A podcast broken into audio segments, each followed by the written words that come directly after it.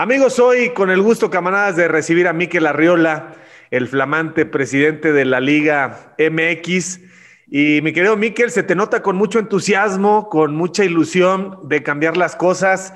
Va a ser una charla muy divertida porque vamos a recorrer un poco tu pasado y, bueno, sobre todo conocer cuáles son tus eh, ilusiones, dónde fundas tus esperanzas, tus argumentos como para cambiar el producto, yo creo que el producto tiene que cambiar, la clientela, pienso yo, está muy golpeada y la figura del presidente de la liga también tiene muchas dudas, genera muchas dudas, pero desde luego tendrás que hacer tu propia historia. Por lo pronto cuéntanos y gracias por tu tiempo, ¿cómo fue tu elección? ¿Quién te invitó? ¿Cómo te enteraste? Y desde luego que en ese momento dijiste, Liga MX, después de venir de la política. Platícanos todas esas sensaciones y ese proceso, por favor. Gracias, querido Javier. Bueno, iniciando eh, con que el proceso fue eh, de previo a la pandemia, ¿no? Fue en otro mundo, que, hoy ya conocemos un mundo totalmente distinto, ¿no? Eh, fue en enero del año pasado. Yo estaba en Washington, en la Academia de Ciencias de Estados Unidos, terminando un estudio que hicimos de regulación sanitaria en el mundo, y me buscaron headhunters me buscaron Headhunters, eh, Russell Reynolds se llama el despacho, eh, y me dijeron que si quería entrar a un proyecto deportivo. A partir de eso a mí me dio mucha ilusión, tú sabes que yo soy deportista y, soy descendiente de deportista profesional, entonces lo, lo llevo muy arraigado. Y me interesó, me interesó, eh, les dije que sí, que me gustaría conocer cuál era el proyecto deportivo. Y bueno, la primera reunión fue con los socios de ese despacho, de esos headhunters, eh, que eh, me plantean pues que Enrique Bonilla estaba buscando un sustituto, que lo querían hacer totalmente transparente, que lo querían hacer totalmente ordenado, y que lo que más les importaba en ese momento era encontrar al mejor perfil, Javier. Y lo que querían del perfil era básicamente alguien que supiese administrar, administrar instituciones, porque en lo público y en lo privado, pues ya las, los matices y los acentos tú se los pones, pero estás hablando de administrar recursos humanos, recursos financieros, relaciones públicas, relaciones con instituciones del gobierno. Eh, y también alguien que pudiera estar naturalmente asociado al deporte. Y bueno, a partir de ahí nos fuimos eliminando. No conocía a los otros candidatos, eh, ni en número ni en persona, eh, pero afortunadamente fuimos avanzando. Y luego se cayó el torneo de, inicio del año, pasado y también pues el proceso se se detuvo, hubo una pausa natural que se retomó en, el mes de septiembre, finales del verano, y entre septiembre y octubre, pues ya hubo una propuesta formal que yo acepté, y eh, la propuesta formal además se hizo en diciembre a la Asamblea. Eh, con este bagaje eh, de pasado inmediato, de transparencia, de buscar el mejor candidato y sobre todo de autonomía, eh, porque yo no venía o no vengo de ningún eh, entorno asociado al fútbol. A ver, esto es muy interesante, Miquel. Hablaste de autonomía, de independencia, de margen de maniobra, en un contexto y con antecedentes, pues muy conocidos por la opinión pública en relación a que en el fútbol mexicano hay una serie de dueños pocos, de hecho, muy identificados, que son los que controlan para bien y para mal el negocio, porque además ponen el dinero. La figura del comisionado de la NFL es una figura con importancia, con poder de decisión, con autonomía. Eh, ese es el gran reto que tiene el puesto y que tiene, digamos, tu recorrido como personaje público.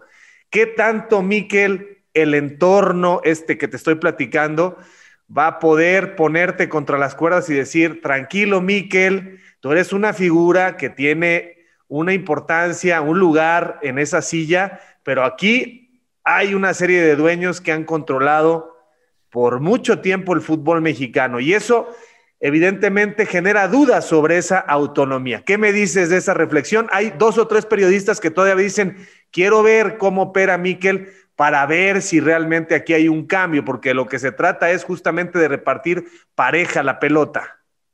Mira, Javier, sin duda, eh, te, te, platiqué los 10 meses o 11 meses antes a la asamblea y el parteagua se llama 7 de diciembre del 2020. Y lo que pasa después de la asamblea o durante y después de la asamblea es lo que contesta tu muy buena pregunta. A mí me dan un mandato, me dan un mandato los inversionistas de una industria que llega en valor a los 2 mil millones de dólares, solamente de inversión en infraestructura, en marcas y en plantilla. Los 18 equipos, los inversionistas, pues tienen invertidos 1.500 millones de dólares esos son los primeros actores en el fútbol en el, en el proceso, no en orden de importancia. Después vienen los jugadores, que son la materia prima, que son los que generan los resultados en el espectáculo. Y el actor más importante, creo yo, en el propio espectáculo, pues es el aficionado, es el consumidor. Y el consumidor mexicano y en Estados Unidos, consume más o menos 400 millones de dólares de fútbol de la Liga MX precisamente anual. Entonces, el mandato que se me da por parte de los 18 equipos, y yo lo asemejo a un consejo de administración que primero le da un mandato y después le da la confianza al director general de en un eh, en medio de la peor pandemia que haya vivido el hombre en su historia y de la peor crisis económica que haya vivido el hombre en su historia, no México, todo el mundo, toda la humanidad, eh, es necesitamos primero continuar operando, porque venimos de un proceso donde paró la liga y eh, se pudo reabrir, hubo resiliencia para abrir. Enfrente de la pandemia, Miquel, tú que estuviste en el sector salud, ayúdanos a que podamos seguir con la operación del el fútbol para que la gente lo tenga en su casa en vivo eh, en vez de ir al estadio. Segundo, a partir de esa pandemia necesitamos ver dónde podemos recuperar los 1.500 millones de pesos que hemos perdido por la falta de asistencia de la gente a los estadios. Y además eso sigue sumándose, porque mientras no regresemos a la normalidad, no vamos a dejar de perder esos recursos. Y tercero, a partir de esa decisión de recuperar valor, recuperar flujo, pues ver qué activos podemos optimizar con más inteligencia, tanto afuera de, nuestro país como adentro. Y ese es el principal mandato, es el principal mandato que yo tengo. Y eh, a partir de ahí, pues no he tenido eh, ninguna instrucción en contrario, ninguna resistencia, desde luego, el reto principal es encontrar los espacios comunes de 18 socios que son competidores además. tampoco es trivial e-, esa combinación y yo creo que es parte del talento y de la preparación con la que yo tengo que actuar para eh, presentarles elementos objetivos de decisión y que haya consenso alrededor de eso. Te pongo un ejemplo, eh, cómo poder centralizar eh, los eh, diferentes activos que tiene la liga para gestionarlos mejor, hablando de la E-Liga que más o menos sustituyó el primer torneo. Y eso se los tengo que platicar con un lenguaje objetivo, numérico, para que se tomen las mejores decisiones. Los socios tienen que entender que esto es equitativo, que es un tema que no necesariamente en la realidad ha operado. Se entiende que hay socios que no valen lo mismo y que condicionan un poco ciertas cosas que otros socios de pronto eh, se sienten desplazados, se sienten minimizados. Eso está clarísimo. Por otro lado, entiendes que hay estas dudas, o sea, entiendes que haya periodistas y medios que digan, yo quiero ver si Miquel Arriola va a ser un instrumento o va a ser un tipo comisionado. Esto es natural a estas alturas, ¿no? ¿Lo entiendes así? Sin duda, mira, eh, imagínate que cuando yo estuve en Cofepris, pues regulaba yo el 12% el PIB y tenías industria mexicana, industria extranjera, e, el sector farma era absolutamente complicado. Y yo creo que eh, si hacemos un símil, el comisionado Cofepris hoy es el comisionado en el fútbol que tiene que tomar decisiones en favor de la mayoría, que tiene que tomar decisiones en favor de la audiencia, la afición, el consumidor, desde luego el jugador, y generar objetivos comunes. Eso yo creo que es absolutamente posible y sobre todo, Javier, en una época donde todos han perdido, no ha habido un ganador. Cuando tú tienes que cerrar los estadios, cambian las condiciones absolutamente de todos los jugadores. Eh, obviamente el interés decrece en el espectáculo, la teleaudiencia baja. Entonces, hoy creo que el objetivo de corto plazo es generar una agenda eh, común hacia el crecimiento. ¿Y por qué te lo digo? No es solamente echar rollo, pues ya llevo 15 reuniones directas con las directivas de los clubes. ¿Para qué? Es un poco, yo armé un diagnóstico, armé un diagnóstico profesional, serio, económico, lo compartiremos eh, con ustedes cuando eh, exista el espacio. Y después de eso, lo compartí con los clubes. Vamos bien, nos interrumpió un poquito la pandemia, pero lo que tenemos que tener es el objetivo central consensado hacia finales del mes de febrero para aplicarlo, para medirlo, para calibrarlo y para ir adelante.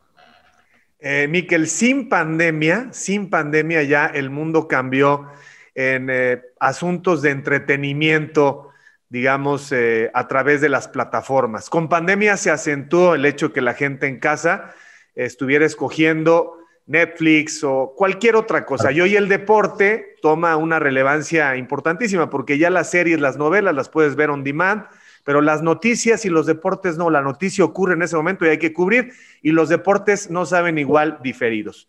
Una pregunta puntual. ¿Tendremos algún día un esquema que reparta eh, los ingresos por conducto de los derechos de transmisión como lo hace la Liga Española? Que la liga sea la que de alguna manera regule y no cada uno de los equipos? Respuesta puntual. Tenemos que esperar lo que diga el IFETEL, ya después de una eh, muy clara resolución de la Comisión Federal de Competencia respecto de dos de los cuatro jugadores en el mercado. Eh, ya se resolvió en el sentido de que no pueden vivir juntos dos de los cuatro, porque eh, este, forman parte del mismo grupo corporativo. Y la segunda resolución es respecto a la preponderancia de los derechos que en el mercado eh, de la televisión podrían tener eh, y cómo se podría resolver ese problema. Esa resolución va a ser muy pronto y tenemos que estar preparados todos para revisar cómo se maximiza esa resolución y también cómo se resuelven los problemas que se van a generar con los equipos eh, asociados pues a esa cadena sobre la cual se toma una decisión jurídica respecto de su desincorporación, respecto de su venta, pero sin duda, Javier, ese es un momento central para llevar el tema a la mesa de los dueños y resolver para maximizar ese activo, que ese activo es central para todas las ligas de fútbol en el mundo. O sea, es una iniciativa que tú promoverías, que vas a promover, que ya estás moviendo. Hay que, sí, yo, lo que promuevo es llevarle a los 18 eh, dueños eh, los escenarios eh, después de una resolución de un órgano constitucional autónomo que se va a dar ya a partir de la compra de Disney a Fox y a ESPN. Entonces, la idea es que repliquemos el modelo español donde la liga controla derechos e ingresos. Yo creo que el modelo que mejor maximice a partir de una resolución que no es de los 18, sino que se da a partir de una resolución de un órgano constitucional autónomo. A partir de ahí, sin duda, hay que tomar una decisión en el sentido maximizar. Yo te diría, conceptualmente, estamos todos de acuerdo que hay que maximizar. Las modalidades todavía no te las puedo anticipar. Muy bien. A ver, Miquel, el consumidor, la clientela, ahí está, es de lo más noble.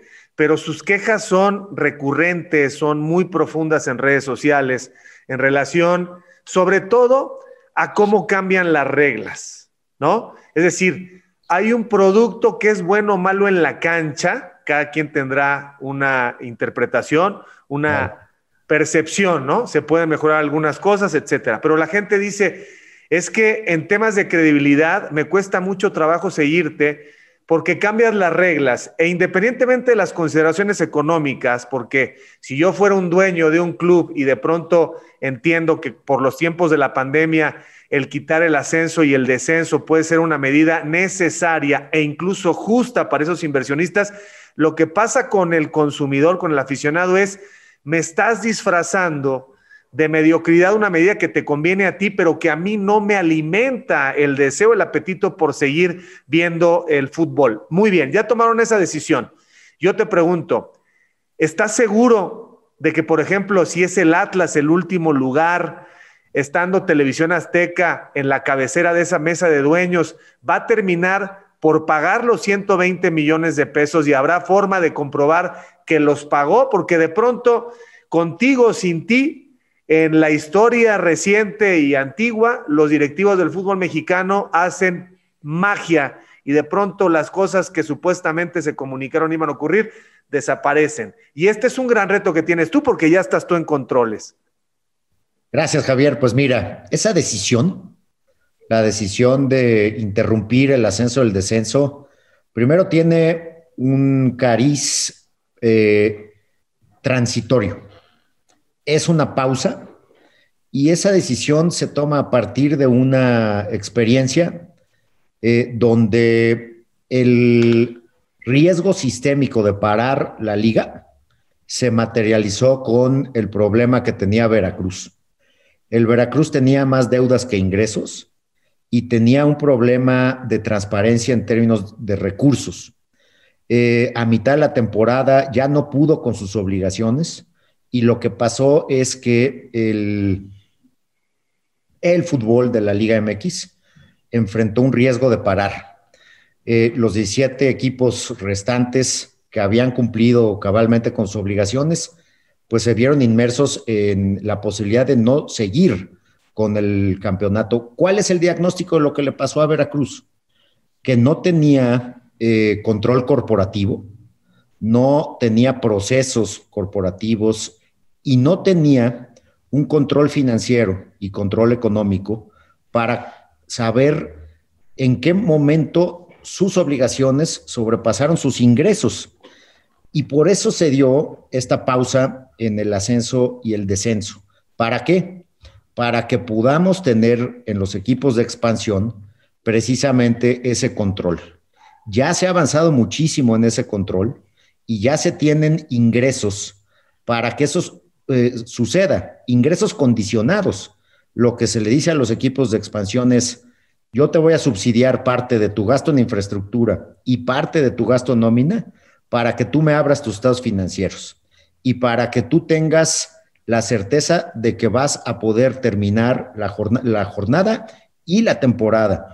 A partir de ahí se tienen estos cinco años para generar orden en las finanzas de la Liga de Expansión y volver al ascenso y descenso. Están las herramientas, ya está fluyendo la información y te doy tres datos que son bien relevantes. Se pudieron concentrar los derechos en expansión en una sola temporada, en un periodo de 12 meses, los ingresos para los clubes se incrementaron 200% por esa concentración. Pero esos recursos ya están fluyendo para que los clubes debuten más jugadores sub-21 se debutaron más o menos de, 91 en la temporada anterior, llegamos casi a 200 y de jugadores formados en México se incrementó 40%. Entonces, esos son los pasos adelante que se dan. Desde luego no se puede eh, soslayar que hubo un cambio de reglas sobre la marcha, pero que este mecanismo transitorio pues está dando frutos y lo que tendríamos que tener en el mediano plazo es regresar a la competencia plena, regresar al ascenso y descenso con la certeza de que no vamos a tener otro caso Veracruz. Pero el Atlas y los de abajo van a pagar y se va a hacer público ese pago. Ah, bueno, sí, claro, porque esa fue la decisión de la Asamblea. Y precisamente esos pagos eh, se invierten en el ciclo que te platico. Inversión en infraestructura e inversión en eh, plantilla, sobre todo fuerzas básicas, porque hay que recordar que la Liga de Expansión es un espacio, es una pasarela muy importante para los jugadores entre 18 y 23 años que no pudieron debutar en Liga MX, pero que todavía lo pueden hacer. Si vemos la final Tampico Madero Atlante, eh, los 22 jugadores eran mexicanos y el promedio de edad eran 23 años. La pregunta era un poco, si hubiera pasado a primera el Tampico, ¿cuántos de esos jugadores hubieran sido mantenidos para el primer equipo de Tampico en la primera división? Entonces, eh, son, son datos, son elementos de que esto se tomó en serio por los 18 equipos y de que viene eh, en este año pues el momento de enfrentar a través de eh, la, medición del coeficiente, eh, pues quién quedó en primero, segundo y tercero si volteas la tabla, ¿no? Pero bueno, entonces, la gente, el consumidor, estará seguro de que Miguel Arriola será vigilante de que se cumpla estrictamente, porque la gente que consume el producto tiene esa necesidad no de ver mal a los equipos, sino de decir, me marcaste las reglas y ahora necesito credibilidad. Y la credibilidad tiene que ver con que esos últimos equipos realmente desembolsen y no a pagos chiquititos y en tres, cuatro y veinte vueltas, sino que realmente se diga, aquí está lo que le costó a X y Y equipo ser mediocre y ser consistentemente malo en el tiempo. Entonces lo estás garantizando tú. Mira, en cualquier industria, eh, hay una palabra, un intangible que se llama eh, estabilidad y predecibilidad, ¿no? Hasta en los países. Si no tienes esos dos elementos de buena gobernanza, no vas a poder atraer inversión. Y uno de los objetivos y de los mandatos que me dio la Asamblea es, necesitamos inversión, necesitamos inversión extranjera, ya tenemos dos equipos de inversión extranjera, necesitamos inversión interna, y necesitamos también eh, mejores ventanas de salida para incrementar el, valor de nuestra liga. Perfecto. Miquel, a ver, otro tema. Fíjate, con lo que me cuentas de tu proceso de, selección, eh, se cae esta versión que muchos todavía sostienen en los medios de que a la llegada del nuevo gobierno, eh, ¿te acuerdas? Hubo algunas notificaciones en el América y en otros clubes de parte de la unidad de inteligencia financiera para checar el tema de lavado de dinero, en fin, de certeza en las eh, transacciones de todos los clubes en todos los sentidos y que tu amistad con Santiago Nieto pues eh, habría sido digamos, coyuntural y muy buena como para que el fútbol mexicano se ponga en orden y no haya en ese sentido eh, nada raro y nada que pueda implicar que de pronto el gobierno se involucre y diga, oye, faula aquí, aquí algo no está, no está claro. ¿Cómo ves? Pues mira, yo te diría que eh, eh, obviamente la figura de Santiago Nieto yo la respeto mucho porque casi tuvimos la misma responsabilidad en Hacienda. Yo era el jefe de la unidad de legislación tributaria, era autoridad tributaria de diseño de, impuestos. Tampoco era una figura muy querida, porque ya te imaginarás que al recaudador pues siempre le caen a palos, ¿no? Pero el, trabajo que tiene Santiago en la unidad de inteligencia es muy preventivo también. Si tú ves la legislación de prevención de lavado de dinero, así se llama, Javier, te das cuenta que el mayor atributo de la eh, autoridad es conocer la información de sus regulados, conocer la información de la industria bancaria, de la industria de la venta de coches, de la industria de, la joyería. hay, varias industrias que son propensas a que ingresen recursos de procedencia ilícita. A partir también de ese acercamiento que hubo con la UIF a finales del año pasado, lo que se hace es, la industria no tiene ningún problema, la industria se abre a esas banderas amarillas, a esas banderas rojas, para estar muy en línea con la facultad preventiva que tiene la autoridad. pero la autoridad también tiene otra, otra parte, otra cara, que es la parte eh, sancionatoria. Y ahí los privados tienen una relación con el gobierno, que si tú incumples en, materia de legislación tributaria, incumples en materia de legislación de lavado, pues ahí habrá sanciones directas de la autoridad a las personas jurídicas, cuales fuera que, que, que, fueren, y en este caso, pues eso lo tienen claros todos los que están en el contexto del fútbol.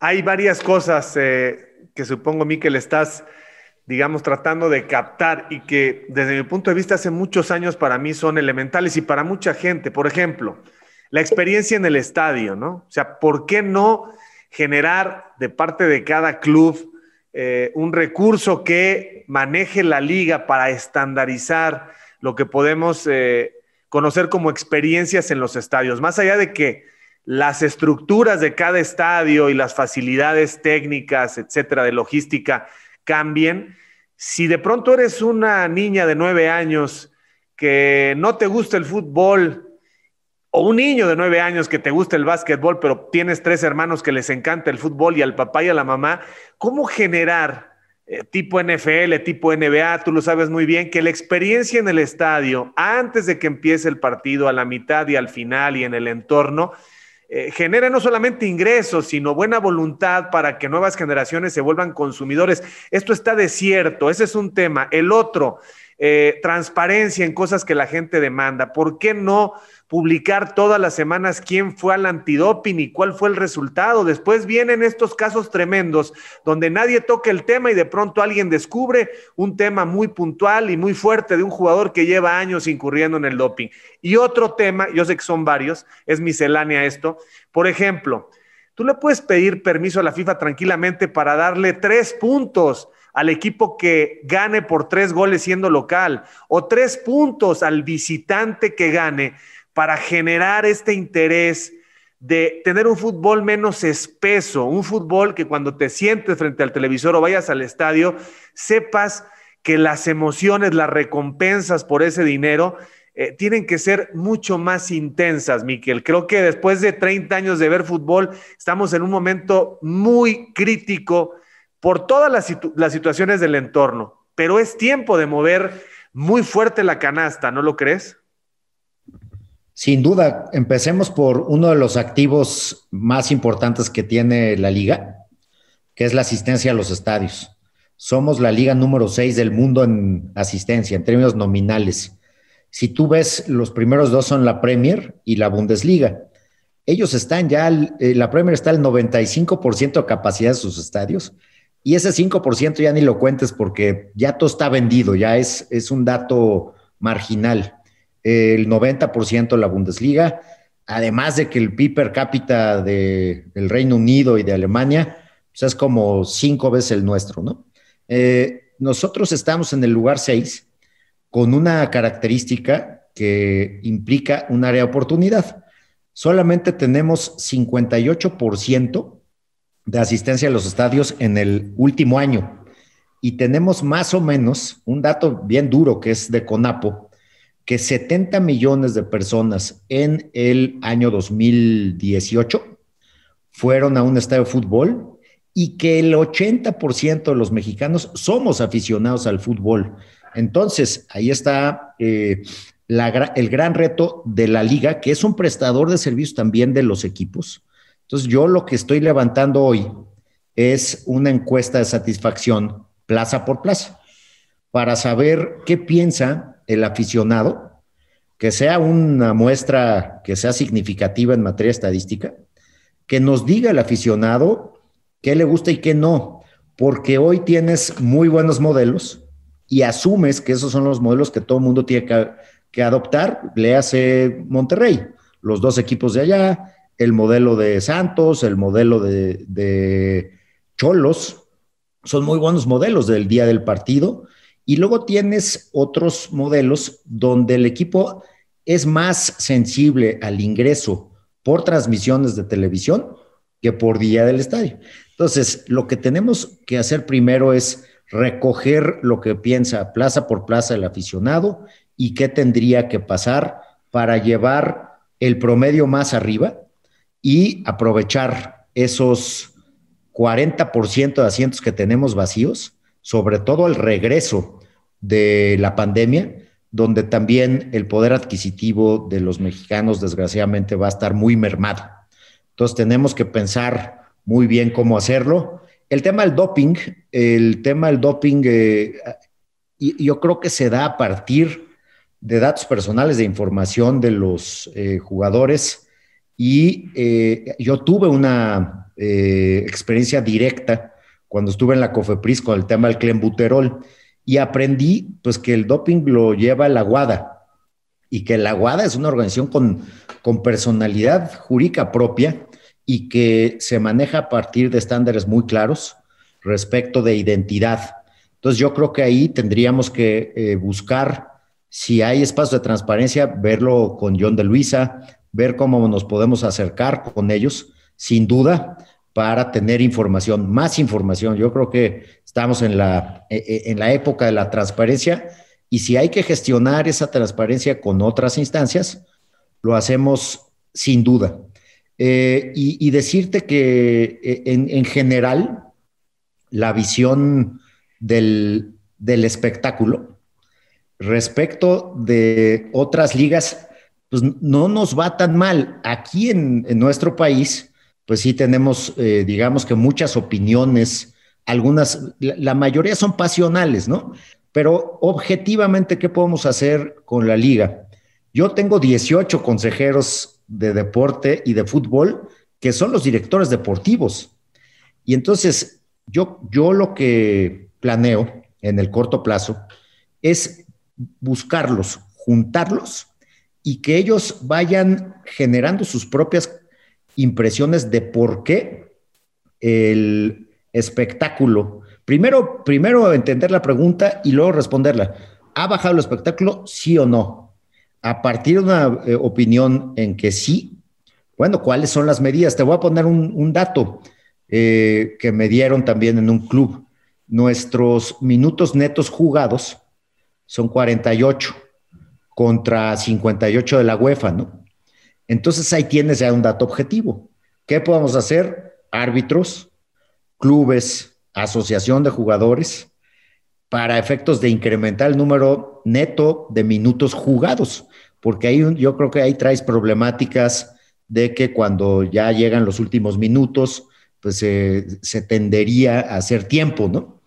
Bueno, pues eso lo le puede dar más fluidez el árbitro, pero luego al árbitro lo critican porque deja que se den muchas patadas, ¿no? Entonces, esas cosas yo las quiero resolver junto con la inteligencia deportiva que tenemos dentro de la Liga MX con los 18 directores deportivos. Sí, hay muchas ideas y la creatividad e-, es, basta, ¿no? Eh, nosotros en Imagen lo hicimos hace dos torneos, no sé si lo viste.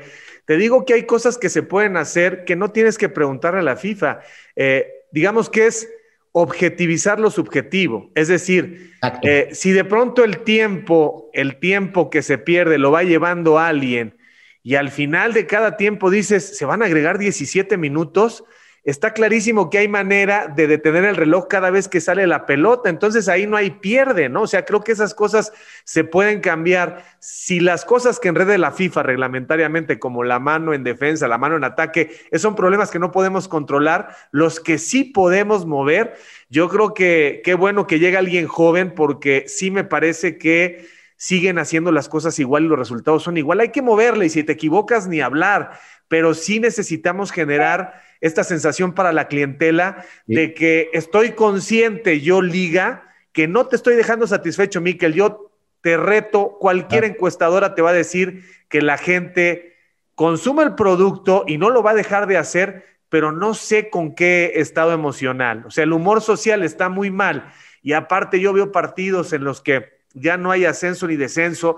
Entiendo que hay equipos que se volvieron una franja muy grande que flota, que está buscando comprar eh, barato, vender caro, y ahí solamente ir viendo el tema del cociente. Y luego con los 12 lugares para la repesca, esto es surrealista y no se parece para nada al modelo de playoffs de los Estados Unidos, porque allá tú sabes, en la semana 1 de la NFL es a muerte. O sea, creo que, creo que hay una confusión ahí estructural sobre este modelo. Pero bueno, sé que vienes llegando y estas cosas las tendrás que analizar. Pero yo me quedo con la frase de objetivizar lo subjetivo y si tú haces un poco un, un 80-20, si identificas 10 temas eh, centrales de fluidez, de minutos, de incentivos, le podrías dar un incremento muy medible al nivel de espectáculo. Sí, de acuerdo. Cosas tan, tan tontas, Miquel, como esto, fíjate bien. Estás en un estadio de fútbol, viene un tiro a la tribuna. Son muy pocas veces eh, que el balón se va a la tribuna. Y lo que hacen es llegar y casi, casi quitarle a golpes ese aficionado el balón, en lugar de tener dos o tres personas de la liga que le digan, mira, tú te lo ganaste, yo te lo voy a guardar porque si no se van a empezar a pelear por él y al final te lo doy, ¿no? O sea, cosas tan... Y eso se vuelve viral porque ese aficionado dice, tengo el objeto del deseo que usó mi ídolo. No, aquí si se va un balón, van por él como si fuera delincuente y es solamente un detalle de N número de circunstancias que generan empatía o provocan distancia, ¿no? Está la clientela y no se va a ir, pero creo que se le puede tratar mejor. Otra idea, por ejemplo, Miquel, hoy en día con pandemia, no veo a Tigres, a Cruz Azul, a la América diciendo, a ver, los que me compren el abono ahorita para el 2022, ahorita, ¿eh? Ahorita saquen el efectivo, ahorita les hago un 50% de descuento. ¡Wow! Ganar, ganar por todos lados. El fútbol mexicano está detenido porque las instituciones están poco dinámicas. Y de eso se trata, ¿eh? se, trata de buscar juntos con los clubes, con datos objetivos, donde podríamos maximizar esos activos en una instancia de regreso, bueno, en tres instancias, mientras estamos en pandemia, regreso de la pandemia y luego un escenario pleno que la idea es pues, regresar al mismo escenario de 2019 en ingresos eh, y en, espectáculos, ciertamente, y en interés, pero cuando yo era niño, pues, había tres balones, ¿te acuerdas? Entonces, si ese aficionado se iba por el túnel, pues ya se habían perdido cinco minutos. Y mi papá me contaba que él iba con mi abuelo a la bombonera y que una vez se voló un balón al jardín de una casa y el centro delantero del Toluca tuvo que saltarse a la casa para recuperar el valor y que siguiera el partido, ¿no? Entonces, eh, hay muchas áreas de oportunidad. A ver, Miquel, los anunciantes comercialmente, yo puedo decir misa y puedo entender que representa un poco el sentimiento de la afición, pero ¿qué tanto el anunciante, los nuevos eh, patrocinadores están contentos con el producto, con la forma de manejarlo, con los esquemas, las estructuras? Eh, ¿Piensas que esta liga tiene los anunciantes que debe, que da el producto? ¿Crees que hay un desánimo? ¿Crees que eh, la gente al contrario está haciendo fila para participar de la liga. ¿Cómo es ese tema? Porque ese es el que manda al final del día. Yo creo que esa es una gran pregunta, sobre todo para hablar bien de la Liga MX. El 2021 quizá fue el peor año para todas o la gran mayoría de las empresas, distinto a las que hacen vacunas o medicamentos o jeringas o lo que tú quieres. El fútbol en el 2021, la Liga MX, es su mejor año en ingreso por patrocinios, aún con la pandemia, y tú podrás decir, ah, bueno, es que no sabían que venía la pandemia. En enero integramos a un nuevo patrocinador de órdenes de magnitud enormes, 12 millones de dólares nuevos para el fútbol mexicano, lo que quiere decir, primero, que en términos económicos, los pocos espectáculos hoy que están generando por su resiliencia actividad, pues son el fútbol mexicano en nuestro país. Y eso implica que las marcas están viniendo con nosotros. Acabamos de firmar ese patrocinio nuevo y se viene en la tubería seguramente eh, más ingreso por patrocinios. En el caso de los equipos, el planteamiento es, tenemos que seguir eh, subrayando que la elasticidad del fútbol es muy pequeña y que sigue vendiendo y nosotros también estar del lado de los clubes para generar patrocinios adicionales. Te voy a dar otra muy buena noticia. Están entrando patrocinios solamente para la liga femenil porque trae un crecimiento eh, verdaderamente natural, un crecimiento orgánico en asistencia y en teleaudiencia. Entonces hay que aprovechar que el fútbol es querido por las marcas para seguir maximizándolo. Miquel, eh, fantástico. Al final te voy a decir cuáles son tus tres prioridades, ¿no? En, conceptos, a qué te comprometes eh, en, el, mediano y largo plazo.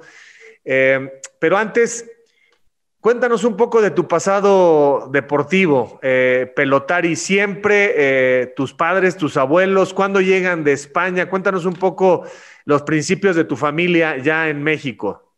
Mira, mi abuelo llega en el año 29 a inaugurar el Frontón México.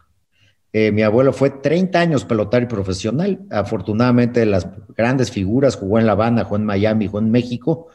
Eh, se establece aquí. Afortunadamente, gracias a su eh, profesionalismo, mi papá puede estudiar economía y puede darnos educación a nosotros. Yo fui pelotario amateur, jugué siete campeonatos del mundo, dos abiertos, dos, cinco abiertos, dos juveniles siete medallas de plata. Tuve la oportunidad de eh, representar a mi país. Ahí nos conocimos, Javier, justamente, cuando yo era pelotari amateur. Y pues mi última participación fue eh, a los 38 años, fui subcampeón del mundo aquí en México. A los 40 fui campeón nacional y ahí ya lo dejé. Pero pues esa es mi, mi experiencia deportiva. ¿Sigues, ¿Sigues haciendo ejercicio? Con todo, no, no puedo parar Ahora, pues con las cosas que hay en casa para no salir, eh, bicicleta estática, sigo jugando high alay afortunadamente, eh, y eso nunca lo voy a dejar, pero el, deporte para mí ha sido parte de mi formación y siempre me ha generado esa sensación de competencia que creo que ayuda a superar a cualquier individuo. Digo, aparte de la herencia, de la tradición que tiene el, el high ¿cómo puedes describir eh, el gusto, la pasión? ¿Qué te da el high alay que no te dan otros deportes y qué, qué exige que no exigen otros deportes o, cuál es la particularidad? Me, enseñó muchísimo eh, a lo largo de 30 años que jugué. Primero, yo tenía mucha fuerza y no la modulaba eh, y, no era tan exitoso. Al final de mi carrera, lo que me enseñó el high alay fue que es más importante la mente que la fuerza y eso sí lo puedes extrapolar a todo. Y lo que me enseñó el Hayalay y el deporte en general fue hacer, a, formarme con disciplina. Hoy tengo un hijo de siete años y no hay premio sin trabajo atrás. Parecería trillado, pero no hay un caso de éxito deportivo, de éxito profesional, si no hay disciplina y si no hay esfuerzo y si no hay entrega. Eso a mí me formó y afortunadamente en lo profesional pues pude llegar al gabinete de mi país pude hacer muchas cosas, afortunadamente, desde la política pública, gracias al deporte.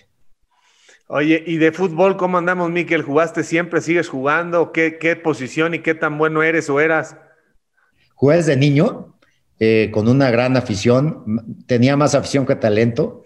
Defensa central bastante tronco, pero jugué eh, pues desde la liga del Club Mundet hasta la liga del Madrid, pasando por Interclubs entonces, hasta los 30, 32 años que ya era muy difícil eh, jugar por, las patadas, ahí lo dejé, pero siempre fui eh, futbolista de corazón.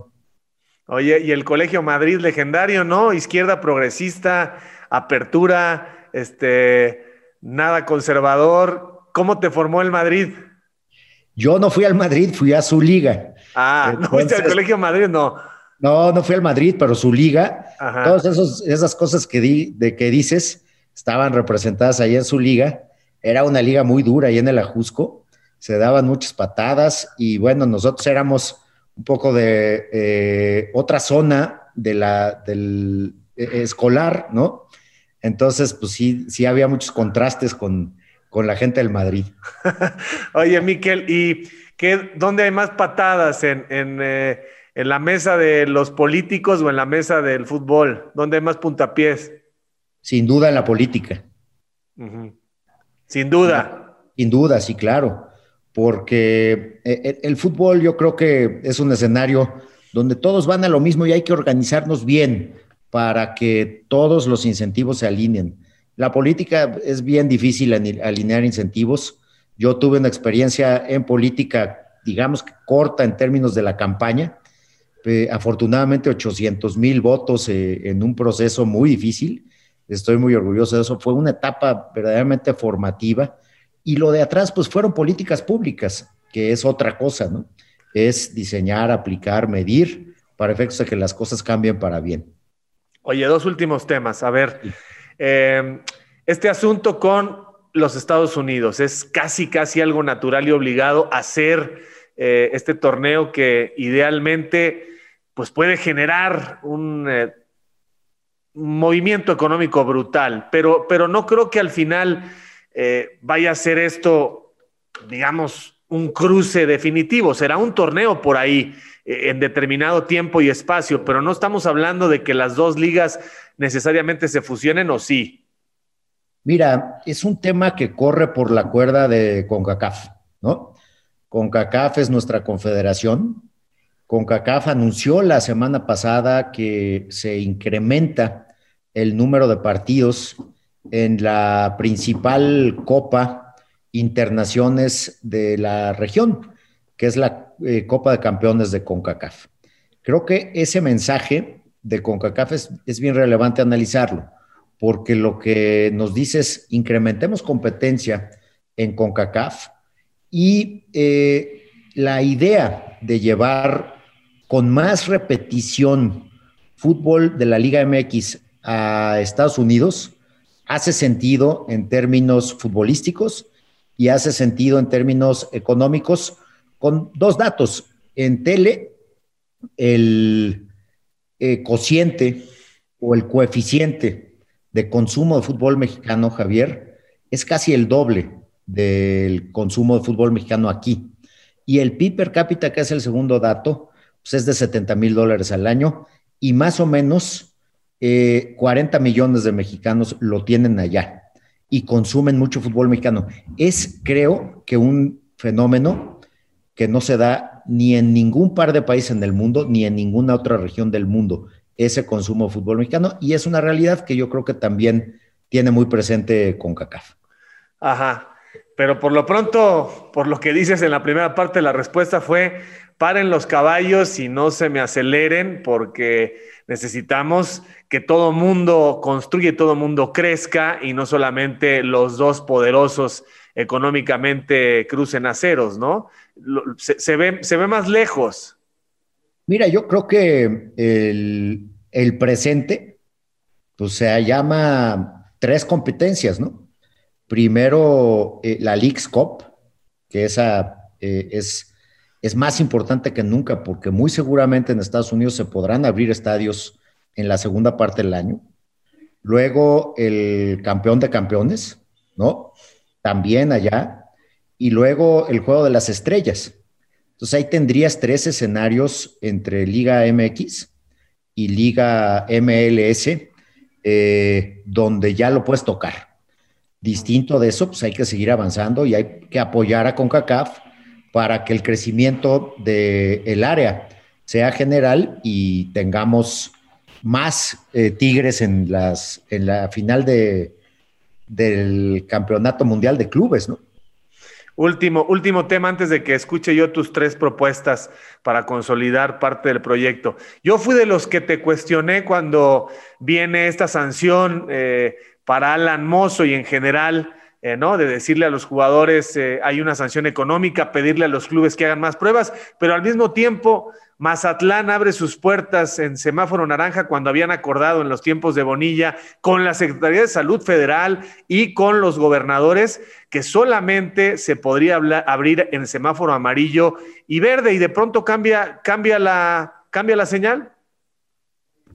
Mira, ahí el tema es eh, otra vez un tema donde la liga es un, órgano coadyuvante cuando hay una facultad expresa de la autoridad.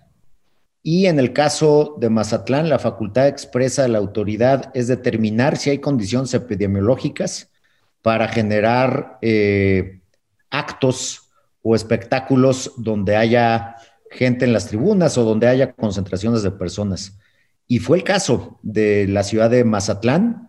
Eh, fue una cosa que autorizó tanto el municipio como el gobierno de Sinaloa, que son los encargados de la política pública en materia de salud. Entonces, y la otra es eh, cuando hubo indisciplinas de los jugadores que, que rompen con el protocolo, pues ahí la facultad que tiene la liga, pues es de intervenir y ahí sí, pues intervenimos desde diciembre, fortaleciendo el propio protocolo para que se hicieran con menos espaciamiento las pruebas, para incluir pruebas de antígeno y para incluir pruebas de anticuerpos. Vemos que el pico que tuvimos cuando sucedió lo de Monterrey, eh, pues afortunadamente ya en la pasada semana y en esta se ha podido administrar y nuestro objetivo es que no paren las competiciones y que se reprogramen los menos partidos posibles. ¿Y lo de Gigliotti qué te pareció cuando lo escuchaste? Pues yo creo que ahí, eh, siendo de alguna manera eh, muy cercano al tema de salud, pues es lo que vamos a vivir con eh, las pruebas y, y, con estos espacios donde la carga viral no se registra en la prueba, por las etapas de incubación. Entonces, por eso a mí cuando me dicen hay que hacer pruebas cada cinco días, es, eh, no, no, necesariamente es lo más inteligente porque no vas a ver al bicho. Este bicho tiene dos características que, que traen loca a la humanidad. Primero, que no se manifiesta en sus cuatro primeros días o cinco. Y segundo, que los agentes de contagio mayores pues son aquellos a los cuales no se les manifiesta, que son mucho, en muchos de los casos, adultos jóvenes. Y nosotros en la liga, pues tenemos el 98% de adultos jóvenes. Entonces, ahí tenemos, y, desde luego, pues los jugadores eh, nunca han hecho cosas, ni los clubes, con mala fe. De acuerdo, de acuerdo. Creo que ahí eh, también hay que reconocerles que en medio de la preocupación, de temor por sus familias, etcétera, han aparecido y han brindado, eh, pues en la medida de sus posibilidades, eh, su desempeño profesional. Se les paga, pero pues a todos se nos paga y las condiciones no han sido eh, totalmente satisfactorias. A ver, Miquel, en tres, cuatro años, ¿cómo quieres que los dueños hagan el recuento de tus objetivos? ¿Qué buscas para el fútbol mexicano en tres premisas fundamentales en, el mediano y largo plazo? Primero, incrementar el reparto de ingresos a los clubes para que este círculo virtuoso en inversión se incremente en magnitudes que no hemos visto. ¿Por qué? Porque si ingresa más dinero a los clubes, va a llegar ese dinero a nuestro principal elemento de inversión, que es el talento humano, que son los jugadores. Entonces, ahí, eh, manteniendo ese ciclo, va a haber más oportunidad para su 21, para fuerzas básicas, para la femenil, desde luego para la expansión, para que se cumplan eh, los sueños de llegada de los jóvenes, de las mujeres, pero también que eso pueda redundar en el espectáculo, en la mejora del espectáculo. Eso es primero.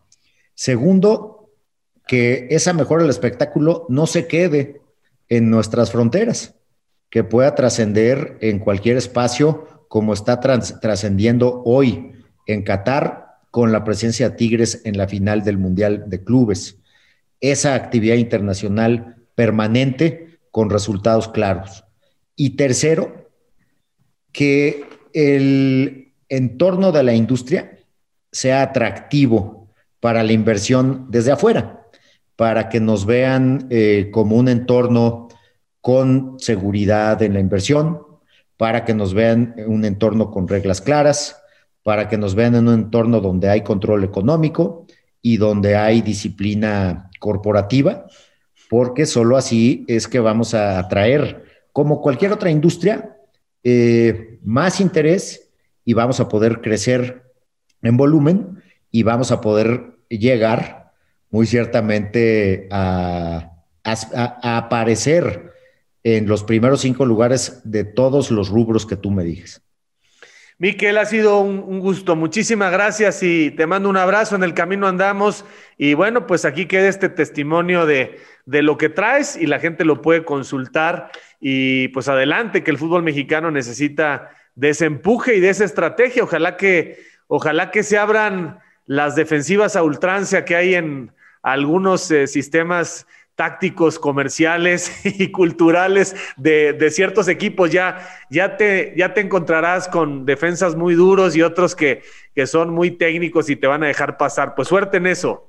Muy agradecido, querido Javier, siempre abierto y además siempre subrayando pues, tu gran calidad profesional de muchos años que te conozco. Muchas gracias, Miquel. Un abrazo igualmente. Fuerte, gracias. Hasta luego. Así que camaradas, por favor no dejen de seguirme a través de todas mis redes, de suscribirse a mi canal, dale a la campanita, dale like, no te olvides de dejarme tus comentarios, yo mismo estaré respondiendo. Cambio y fuera, camaradas.